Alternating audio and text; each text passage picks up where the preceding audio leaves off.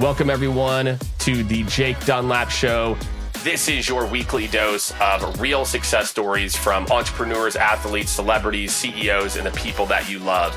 If you've ever wondered what makes people tick, what are the weird things that happened to them in their past that help to shape the people that they've became, every Thursday at 8 a.m. Eastern, you can tune in and get exactly that. The behind behind the scenes, not the typical behind the scenes, but the real stories that shaped some of the people that you know, love, and follow.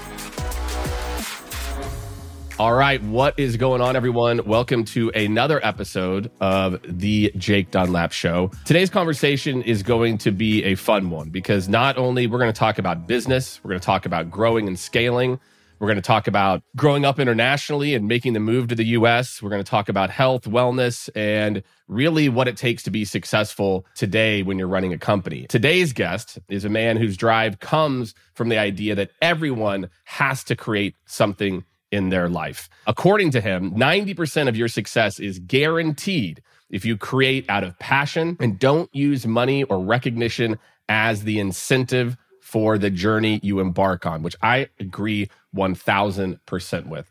So ladies and gentlemen, please join me in welcoming Mr. PhD as well too. I forgot that part. Mr. Asaf Darash. Asaf, thank you so much for joining me.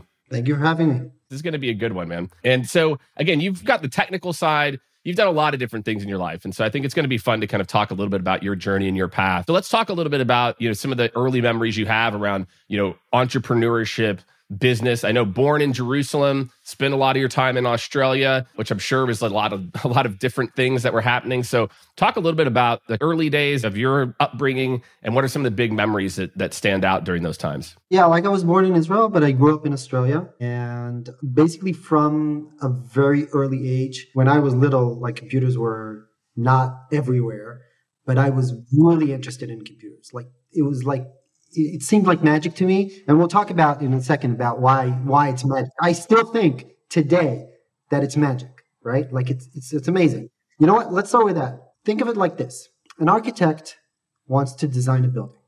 Okay? He designs the building, but now someone needs to go out and build the building. A programmer thinks of a program, designs it, writes it down, and it exists. It's an actually working machine. It's like magic. It really is. So that really fascinated me from the age of like seven or eight. And I was always drawn to computers, always drawn to programming. What was the first language you learned? The first basic, it was called basic. Basic. Oh, that's how you know you're an OG. Just, just so you guys know, if you want to check someone's street cred who claims to be a good developer, ask them if they know how to write in basic, because that means, man, for those of you who don't know, we'll we'll do a link to the show notes so you guys can actually understand what we're talking about. But all right, so that that's respect there. You got that's mad respect there. And and I think the funniest story was that when I was about ten, I got my first computer, and it was like a big deal, right?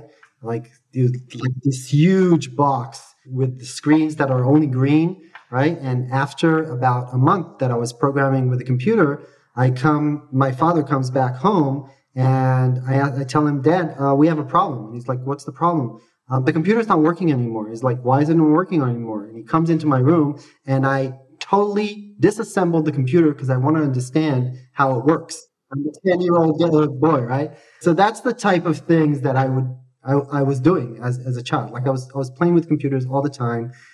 I was really fascinated about it. And then I actually started off not learning computer science. I started off with economics and political science. What drew you to that? Yeah, what was it about that, like those arenas? I was always interested in economics. I was always interested in, in the dynamics of microeconomics and how basically you're creating a functional system. When you think of it, like nobody's actually monitoring it. Everybody's doing their thing and it's just happening, right? So that really, really interested me. So I decided to go learn economics. Now, when I was learning economics, it was the beginning of the first tech bubble, right? And that's when I said, wait a second, these two things that I love connect economics and, and computers. Right. And were you at Berkeley at the time too? Is this when you're at Berkeley? No, no. That's when I was. Uh, I was actually my bachelor's degree is from the Hebrew University, and then I moved to Berkeley uh, when I did my PhD. And then I started actually le- learning linguistics, and then in my PhD, everything connected because my PhD, I I researched how computer languages and computer networks actually create human action, how they control human action, or how basically like one of the basic ideas in linguistics is the words that you have are control what you can think. Okay, there, there. For example, if there, there's certain, there's like a very famous thing uh, that there's a certain tribe that does not have the word "I" in in the language. Okay, the word that "I" they don't have that in the language. So all their their functions, everything that they do is very community based. Okay, so in the same way, when you have specific computer languages, they create a certain type of action that the programmers will create by the def- very definition that that's how the language is structured. So then when I did my PhD, I wanted to connect linguistics, computer languages, and economics all together. I started working on my PhD. I got a Fulbright scholarship. I, we moved to the US, to Berkeley. There I met people that I have no other way of saying it blew my mind. There I also changed my mentor to a mentor from um, artificial intelligence from MIT. So I was like going to Boston here and there to meet him and coming back to Berkeley. Made sure not to go to Boston in the winter because that's really bad. There, basically, I came up with the idea of RegPack, which is my company today. What happened is we started working and I won't go into it because it's very technical, right? But, but basically one of the biggest problems of computers is what's called the private language problem. Okay. The private language problem is that in order to create a computer or to create a software, you have to use a lot of other softwares or a lot of other hardware. Okay. If, right? Like I can't create it in a void. But the problem with computers is because, like we said, it's a bit like magic. I can create something that has its own private language that works independently of everything else. And now, in order to, let's say I have a, a, an application that tells you the, the stock prices. Now, in order to use it, you need to speak my language, right? Now, we've created the whole idea of APIs and all that, which basically try to mitigate the problem of the private language. Yeah, it's like translators. All the APIs are like little translators, right? So when we were working on that, we said, okay, can you actually create a software that doesn't have any constants in it? Nothing is constant. Like everything is a variable. Everything can be changed. And when we started working on it, we thought that technically it wasn't possible. And actually, technically it is possible because that's exactly what RegPack is. It's, it's an application that has no constants in it. And then we already had our second child and all that. And I was like, okay, okay, this is like really fun playing with computers and all that. But now, you, like, let's see if we can actually do something with this, right? Like, make money. And that was right out of school. So, right out of school, you went straight into kind of your own world, your own company and starting. I think it was XTAG, right? Was XTAG like V1? I mean, look, you obviously had this massive experience with your skill set. I mean, you could have went out to school and worked for any large or medium sized, you know, tech firm like what was it that made you want to do your own thing like was there something that you remember that you know you're like oh man i'm not going to work for the like the other big guys you know what I'll, I'll just quote my chief operation officer he always tells me working with you is trying to hold a bull in, in its place it's like you're running so fast that you want to do so many things at the same time that it's it's really like riding a bull and i don't think that that can work in in like corporate America. It's just won't work, right? How did you figure that out though? I mean, was it was it something like in your mind were you always going to go into like business for yourself? Like or is it just like an inevitable conclude? Did you ever try to go work at a company or internship or anything? First of all, during my my PhD I worked for a lot of like different organizations and so forth because you need to fund yourself, right? That's one. But I think it's also a, something that came from my family because my father uh, has multiple hotels and, and, and real estate and, he's, he's like a businessman, right? And, and something you grow up with where, where it's very obvious that you're supposed to have your own business. It's like a given. You can't not be at the top of the chain. That's just how it is. That's one. The second thing I think is also the passion to create something. I came out uh, finishing my my postdoc actually, not my only my PhD. I finished a postdoc, and then I was like, okay, I want to create something in the world. I want to do something. I really want people to use something that I create on a daily basis. I think that like if if I wouldn't be a developer, I would be an architect because it's like it's it's usable art. There's something about the fact that you create something and people use it every single day. I sometimes go into the statistics of our application and I see like, you know, 100 people, 100,000 people registered today in RegPack or there are there currently there are 10,500 administrators in the application right now and I personally feel it's amazing. I created something in the world that thousands and thousands of people interact with and it's part of their life. It's amazing. It's bold, you know, it's it's really bold to think early on of, you know, wanting to do that and and then actually going and doing it. You know, I think a lot of people probably are listening and they want to do that. Yeah, I want to have something. What do you feel like you know, when you think about your kind of through line here of your different experiences, your dad's experience, you know, what do you feel like gives you that level of like vision or even maybe the feeling like I can do this, right? Because I think a lot of people are like, yeah, I wish I could do that. I wish I could. Like, you know, where does that come from? That that, that like belief, like I said in the very opening too, of like, I'm going to create something. Like, you know, do, do you I have any idea where like that comes from for you? That's a good question. I'm, go- I'm going to give you an answer that's a bit strange. All right, I like it. I think it's vanity. Okay. You need to be a little a little vain to to say I can do this and go out and jump into the freezing water and only only when you're in the freezing water you're like, "Oh my god, what am I doing here?" But I'm in here already, so I can't get out. So I need to to swim. So I, I, think a lot of times when you when you see people that do something that you're like, wow, that's amazing. And I see a lot of people where I, I look at them and I'm like, wow, that's amazing that he did that. Yeah, of course. Probably when they jumped in, they weren't aware that that's what they're getting into, right? Like today, I know what I what I got myself into. yeah, because you can look back. I don't know if I knew. You can look. You're like. I knew that I would actually jump into the water, but but that's that's part of what makes us human, I guess, right? That we don't have all the information because if we did have all the information, it we wouldn't do it.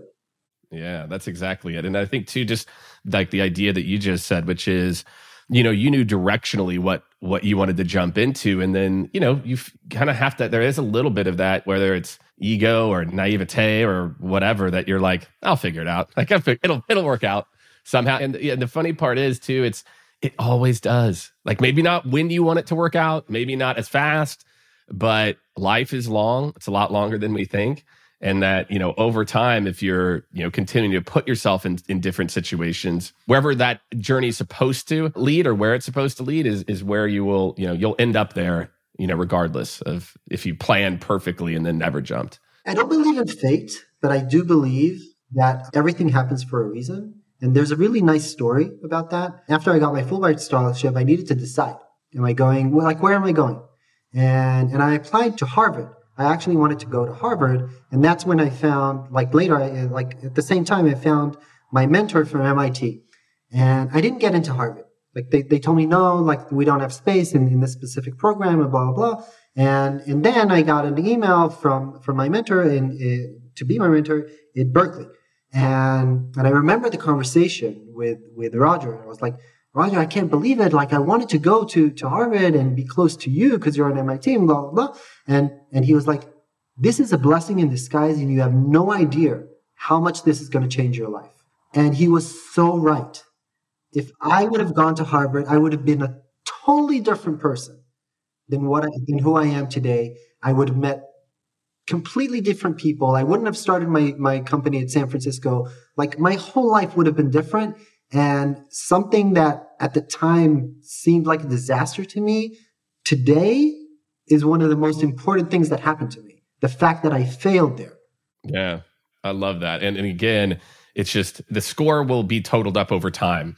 And I think sometimes we we can only see the next week or month or year. And I think, you know, especially some of the things that we're going through right now, right, with the economy, et cetera. I think if you haven't been through it or you're nervous, you know, time it, it will all wash out. You know, there, when there's really really good times, there's going to be you know times that aren't as good always. And I think for a lot of people right now, I think this is a really important mindset for a lot of people that are listening to this and think, oh, what's going to happen? It's like it might not be great tomorrow or next month or next quarter, but as time has proven, it will get better. And start or whatever better is, whatever the next iteration is, we will end up there. And so I think it's just a, a really solid lesson for people tuning in. And we kind of went down the, uh, you know, asking you about you know, why you got into you know, doing your own thing, and it makes a ton of sense to me. And, you know, at what point did you realize like this is going to be my thing, right? Because a lot of times, it's like you know, the first thing that you, like you said, you didn't have like a perfect idea of what you know RegPack was going to be, but you're like, okay, I'm going down the process. Like, was there a time where you remember, and you know,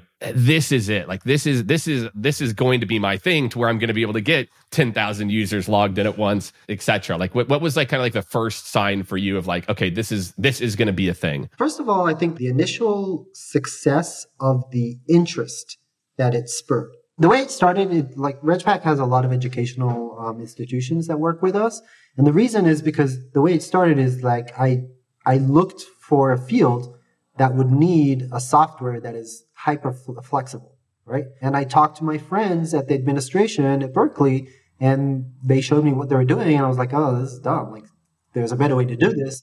And that's basically what RegPack became. So, so the initial interest from the people that it was presented to, I think that's what told me, okay, I think this is, this is it. I think this is this is going to be interesting. Did you already know? I mean, was the pay, the payments piece in particular because you? I mean, you were kind of ahead of a lot of you know. Obviously, now there's you know a lot of different players and different elements of the payments you know world, and and you you know you all do more than just that. But was that part of that learning too, just from talking like?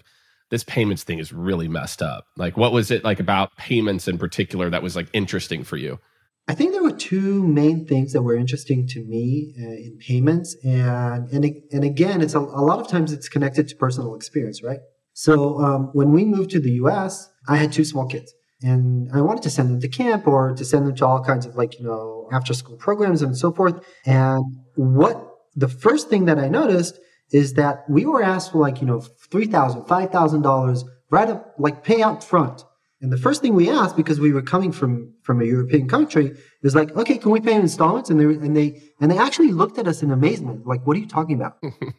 right. What do you mean? What I'm talking about? That's basic. Like, who has, especially a PhD student, who has five thousand dollars? Just like here, take it, right? And that's when when uh, I understood that there's an opportunity. Um, and this is one of the main things that RegPack does. And we've seen that businesses that use this comp- this piece in RegPack grow by 30% per year. What they do is they offer people um, to pay in installments, and the, and the software automatically takes the installments on a weekly, on a monthly, whatever they decide. Right? Normally, it's on, on a monthly basis, and and this is different than using your credit card in the sense that when you use your credit card, you pay the full $5,000, but then you don't pay the full amount when you submit payment. What you do, but you and now you're paying interest, right? So people don't want to do that. They don't want to pay the interest, but they don't have a choice.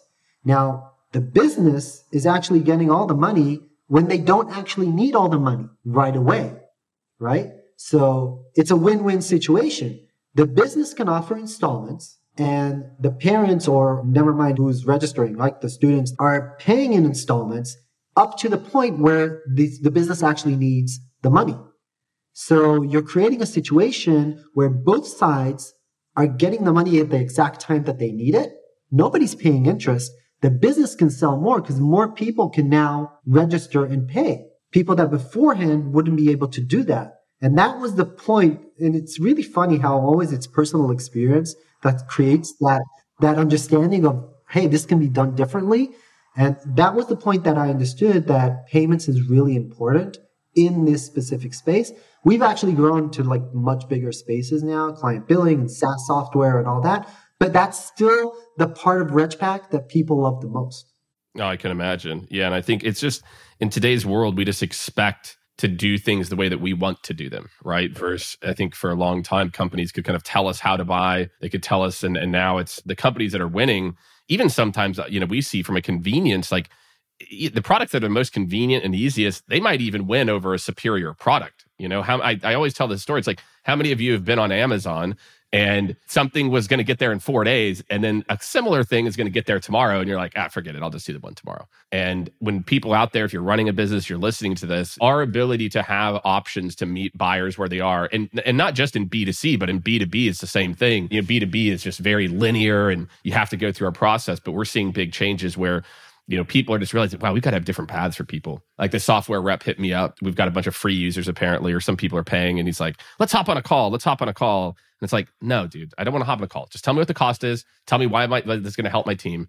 And I think, you know, what you're doing is is giving people that flexibility to buy how they want, meeting that customer where they are. And I just feel like as we go forward, that is going to be the name of the game. Like, do you have a, a customized enough offering for customers to where they can do it the way that they want to do it versus how we want to do it, which would be a lot easier if we could just, you know, have one size fits all.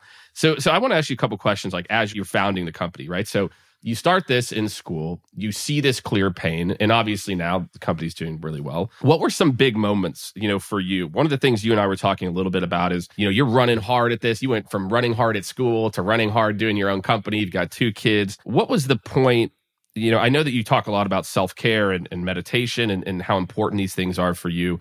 Like, when did that really resonate? What, what was the timing for you? Where like, okay, I've got to start to realize that running hard is great, but I got to take care of the the engine as well too.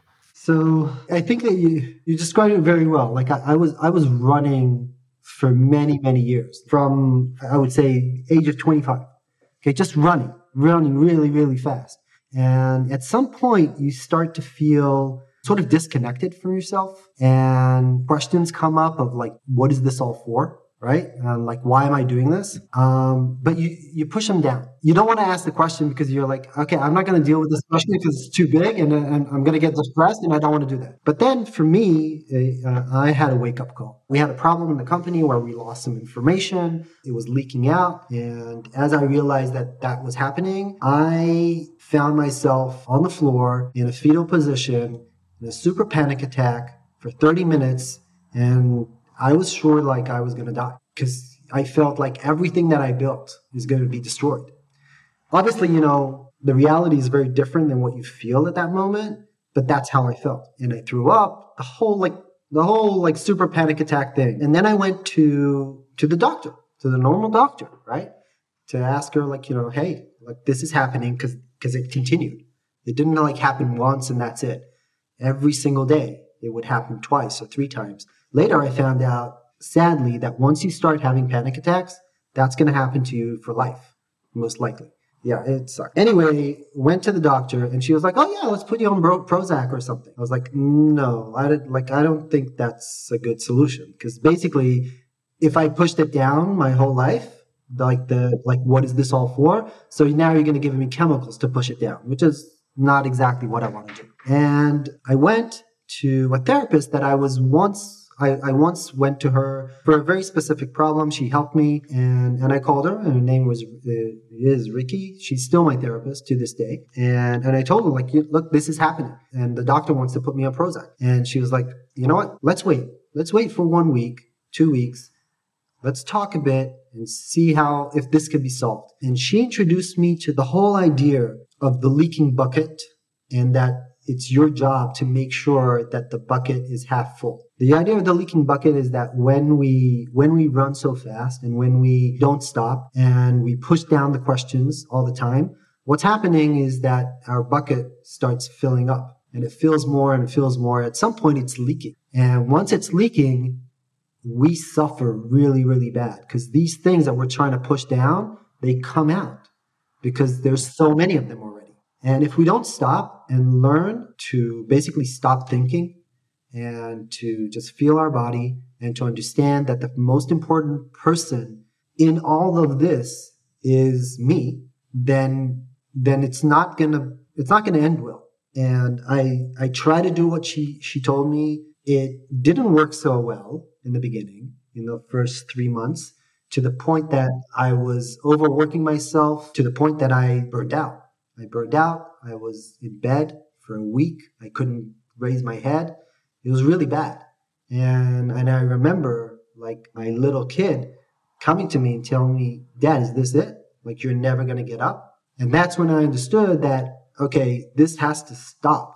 This has to stop. I need to start taking care of myself. And then like I really got into this. Like me- I meditate every day. I swim every day. I work out. I have at least one or two hours that I play an instrument. I make sure that on the weekends I'm only with my kids. And oddly enough, I'm more productive today and I get more done than when I was like super busy, running after my own tail, you know, taking care of a million things at the same time. Because what happens is that when I work, when I'm sitting down to work, and I work a lot of hours, I work like 8, 10, 12 hours sometimes a day, right? But I'm just working. I'm super focused. I'm in the zone. And because I'm so connected to myself now, when I feel that I'm outside of the zone or I can't continue to do really good work, I get up and I go do something else. I go to a restaurant with a friend. I go swim. Like there's no need to try to fight it because that's it. You're done. And if I'll sit three more hours, I'm going to do what tomorrow I'll do in 10 minutes. Right. That's such a good lesson. Where where do you I mean, I'm sure a lot of people listening now are, you know, wow, this is like that makes a ton of sense. How did you like I guess like what was the conversation like with yourself to get you there? Was it again like your child come up and saying to you can be kind of a bit of a wake up call? Because I have to imagine, at least for a little bit, there's that discomfort around like, am I doing the right thing? Like if I take my foot off the gas, like is this going to and i'm sure a lot of people go through this like how did you start to build that habit? I think i'm really curious about that for myself you know myself as well of like how did you really start to build that habit and that belief in you know again like working the way that's smart for you? And that doesn't mean having to work 15 hours a day. It could be 8 hours this day 10 hours that day whatever is required. Like what were some of like the early trial and errors that you had to like get to this like very like you said grounded place that you're in right now I think the first thing is to understand that everything is your life. People tend to disconnect their work from their life, right? They think like, okay, this is my work. And now I finished working. Now I'm going to have fun. I'm going to live my life. But no, this is everything is your life. The time that you swim, the time that you play, the time that you work, the time that you think, the time that you plan, that's all your life every single part of it. There's no disconnect. There's no areas. It's all blended, right? So once you start thinking like that, then you understand, okay, if everything is my life, then it's fine for me to swim two hours a day. It's fine for me to play the violin. It's fine for me that today, because I'm in the zone, I'm not going to do those things. It's fine for it not to be like very rigid because everything is your life. That's that's the first thing that really helps me because you, you and then you never have the um, i know that a lot of people have this sort of like guilt feeling. That's exactly it. Yeah that's exactly what i was going to say. I have a guilt feeling because i i was at the pool for two hours today. No it doesn't matter because everything is your life okay? It's not like and then if you you were two hours at the pool and now in four hours you did what nor, what normally you would do in eight hours that's perfect. That's perfect right? And then after those four hours once you're done doing what you planned for the day, get up and go play soccer. You're done. That's it. So I think that was the first really like realization. And the second one was that it's never going to be enough. Right. Right. And the fact that it's never going to be enough means that you can only do your best. Okay. So if tomorrow morning I go and, a, and I buy a Porsche, I'll be like, okay, why didn't I buy a Ferrari? So it doesn't matter. So it really does not matter. And once you realize that, yeah, there's the work never stops. Yeah, it never ends. It never stops. It never stops. No, it doesn't. Like I sit down with my team and we go over the numbers and this is just the person I am, right? We had an amazing month. Okay. We grew by 100%. And I'm like, okay, how do we replicate this and do 150% next month? And they're like, how, like, what's wrong with you? I'm like, no, we're not celebrating now. We need to learn how to make this happen next month twice as good. And then you understand, like, you can live, you can, you can do that, but you need to disconnect that from who you are. It's hard to explain. It's like, let's say this month we grew 100%. It doesn't mean I'm a better person. And let's say we, next month we actually declined by 10%. It doesn't mean that I'm not a good person. My self worth and who I am is connected to me. And the business or what I'm doing is connected to that. I love that, man. I love it. I'm take. I'm just jotting down some of these these little nuggets here. So when I go back and listen, uh, there's just so so much good here, and, and this actually leads really well to the next topic I wanted to talk a little bit about, which is you know, we were talking early about before the show started on working hard, working hard versus working smart and, you know, getting more accomplished. And you're starting, you know, you're talking about that a little bit, but I want to, I wonder if we can go a little deeper there for people. I see this in, even in my own company that, you know, one of our four core values is actually work smart and it's on purpose. It's not work hard because I feel like sometimes we just get so working hard is gritting it out, right? I'm just, you know, and, and, a lot of people can work hard, right? I can check a lot of boxes in a day. I can answer, you know, all my emails. I can do X, I can do Y. But are we actually doing the work? Are we actually like moving the needle versus, you know, all these little things that might feel like they're like micro moving the needle, but may or may not be actually like what's the most important thing that I should be doing?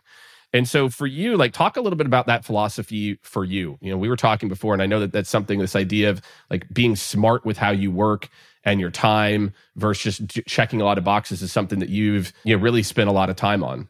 So I think the best way of thinking of it instead of working hard is like the, the difference between being busy and actually working. Okay. So when you're busy, a lot of times you're just like doing, you're in a, you're in doing mode right? But you're not necessarily stopping and thinking, are these the things that I should be doing? Are these the things that are, like you said, like are going to move the needle? And first of all, it's like it's connected to what I talked about before, right? Being busy doesn't help. Okay. So like, I'm sure everybody's going to relate to this. You know, the point where you're in your emails and you're just scrolling up and down and you're not doing anything. You're just looking at which email you want to answer because you're totally burned out. Your brain is not functioning anymore. And you're just scrolling up and down and you're just going into emails and you're not really answering them. Don't get up. You're done. You're done. Okay. You're still, you're just being busy now, right? You're done for that day. You can't do any more that day. That's fine. Okay. So then when you actually are sitting down and, and, and doing the work, and this is something that I work with my team all the time. Okay we set criteria of what are things that are important to us. Because in a software company, you have a million requests. People are coming in with feature ideas all the time and, and saying, okay, we want you to do this and we want you to build that. And of course, you have the, the, the clients that are like, you know, if this doesn't exist, then we're leaving or, or whatever, right? And then what really helped my company understand how to function are two technologies that I introduced into the company. One is the tier based structure of clients. Okay. So clients are put automatically into tier levels on how, of basically how much they earn for the company, right? And based on their tier level, we determine how important they are for us as a company. Now, this really helped quieten the noise because suddenly you saw a lot of noise are coming. We have like from tier one to tier six. A lot of noise are coming from the tier six clients, right? They're making so much noise, but when you look at them, they're basically generating something like 5% of the revenue of the company. So it really helps you understand, okay, what should I be listening to? That's one. The second thing is, okay, once you've understood what you should be listening to, you still have too much to do. At this point, what we do is we put in a criteria. We say, what's going to make the most impact? How many clients are going to be impacted by this change or by this new feature? Are we going to work less when, once this feature happens? Or will it bring us more clients? So those are the four criteria. And if something hits four criteria, we run on it like crazy. If it hits three, less. If it hits only one, it's never going to happen. It's just not going to happen. Now, what this, this really puts you in focus on how do I make my company grow? Because at the end, moving the needle is making your company grow, right? So it really focuses you on how you're going to grow your company. Now, it took me about, I think, between six to eight months to get all the company to talk in these terms because I was like constantly talking about it. What are the criterias? What tier is the client? Every single situation that people would bring to me, I'd be, what tier is the client? What tier is the client? Tier six? I don't care. Don't talk to me about them. Just don't. No, but I don't want to listen. I don't care. What tier is it? A tier one? Yes, please. Explain to me what is the problem. Okay. And then the third thing that we do is we do not come to people with solutions. We only come to people with problems. a lot of times someone has a problem and they figure out the solution in their mind. Okay? And they come in and, you know, guns blazing, I need this and this and this and this and this. And you're like, okay, fine. Now, in a company that doesn't ask questions, everybody goes running around trying to get whatever this person asked for, right? They get what, what the person asked for, they give it to them, and it doesn't solve the problem. Obviously, because they didn't think about it on how to solve the problem. They just wanted the solution that they came up with. So what we always do in RegPack is that when someone comes up with a solution or a feature request, we're like, stop. What's the problem that you're trying to solve? Because we found that 90% of the time, the solution that they come up with is the wrong solution. That's right. It's like in the ballpark, right? Yeah, it's like in the area. That's right. That's what I've found in my life. That's what great product people. You know, I've very, been very blessed, you know, for my my career as a, a sales leader to work with great product people, and that's exactly the mindset. It's like, don't tell me, you know and like whenever we, we do operations consulting for organizations revenue operations consulting and it's so crazy how many organizations run with a bunch of solutions. It's like no no no don't tell me. I need a dashboard with but no no what are you trying to accomplish? What's the problem? Okay great. Now you know what i'm going to do? I'm going to go solve it this way. And it's actually going to solve like 18 things it's like, oh wow, like I never thought of that. I, I, love that idea. How do you balance that with, you know, there's kind of the other mindset too, which is like, you know, don't bring someone a problem without a solution to it. You know, that's definitely like a saying I've heard before. How do you balance those two things where you also want someone to, you know, think through the problem more, I guess? I don't know. I, I, I guess, yeah. Like, how do you think about those two things together? About, you know, you do want people thinking a little bit about potential solutions, but I guess, you know, in your mindset, it's like, no, don't let other people help you figure out what the solution is, period? I, I think, first of all, RegPack is a company that really empowers all our employees to come up with solutions and solve problems. It's like it's it's a known thing. Like you come with a problem to one of your managers, and most of the times the answer will be figure it out. Like find a solution. But the thing is that once you come up with a solution that demands a lot of resources in order to implement it, then at that point, stop stop. Let's brainstorm about this. Maybe your solution is perfect. Okay. Maybe your solution is perfect, but let's stop. Let's think about it and let's think what works best. Also remember that this specific mindset that I talked about is really good when the amount of the pressure to create and to do specific things is really hard. Like a lot of ideas are coming in, a lot of demands, a lot of requests. And then it's very easy to look and understand how to solve the problem.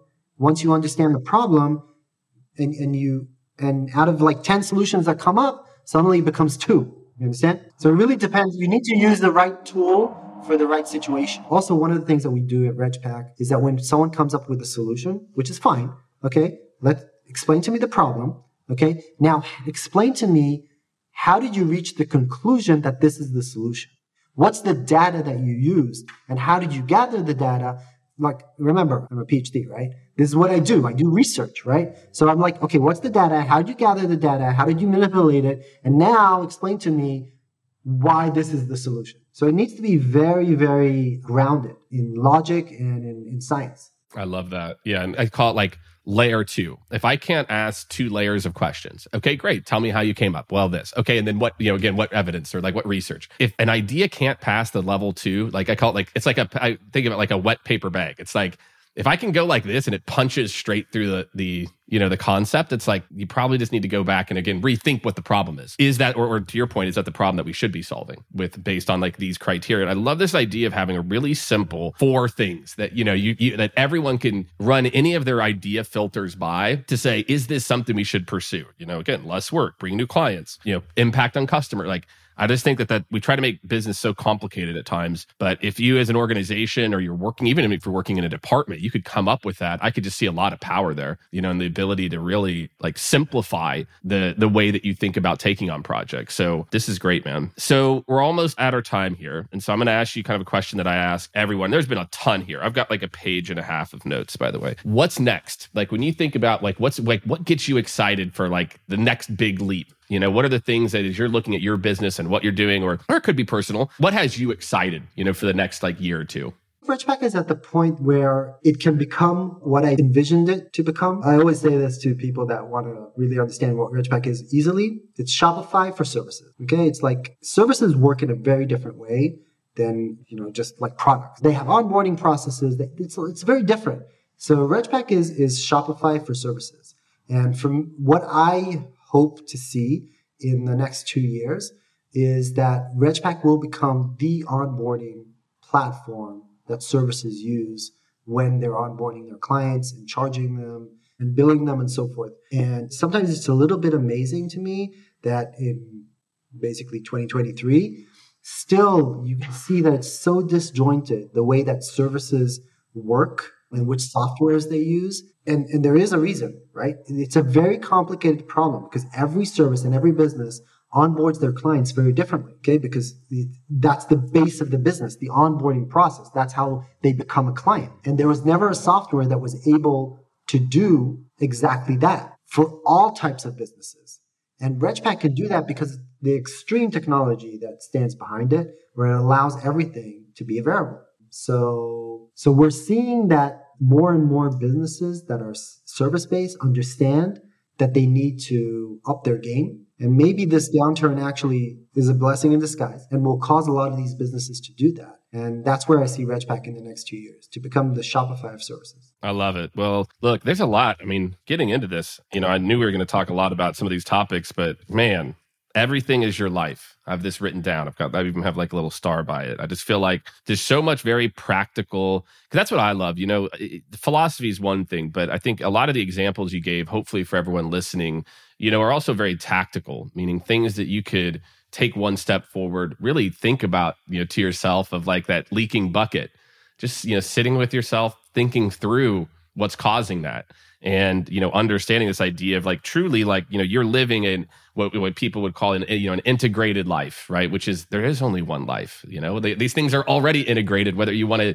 compartmentalize them as much as you want like it is one life. And i just have to say i really enjoyed the conversation man. I think the listeners are going to have a ton of takeaways. So thank you for joining me. I really really appreciate it. And everyone we will see you next week on the Jake Dunlap Show. Thank you, everyone, again for listening to another episode. If you are listening all the way to the end, I hope you have left a review. I hope that you make sure that you're following or subscribing on your favorite podcast listening apparatus. We'll be back next Thursday. And again, make sure to check out the Monday episodes as well, too. A lot of people are really enjoying these kind of mini episode Mondays. So make sure to tune in, subscribe, and leave a review.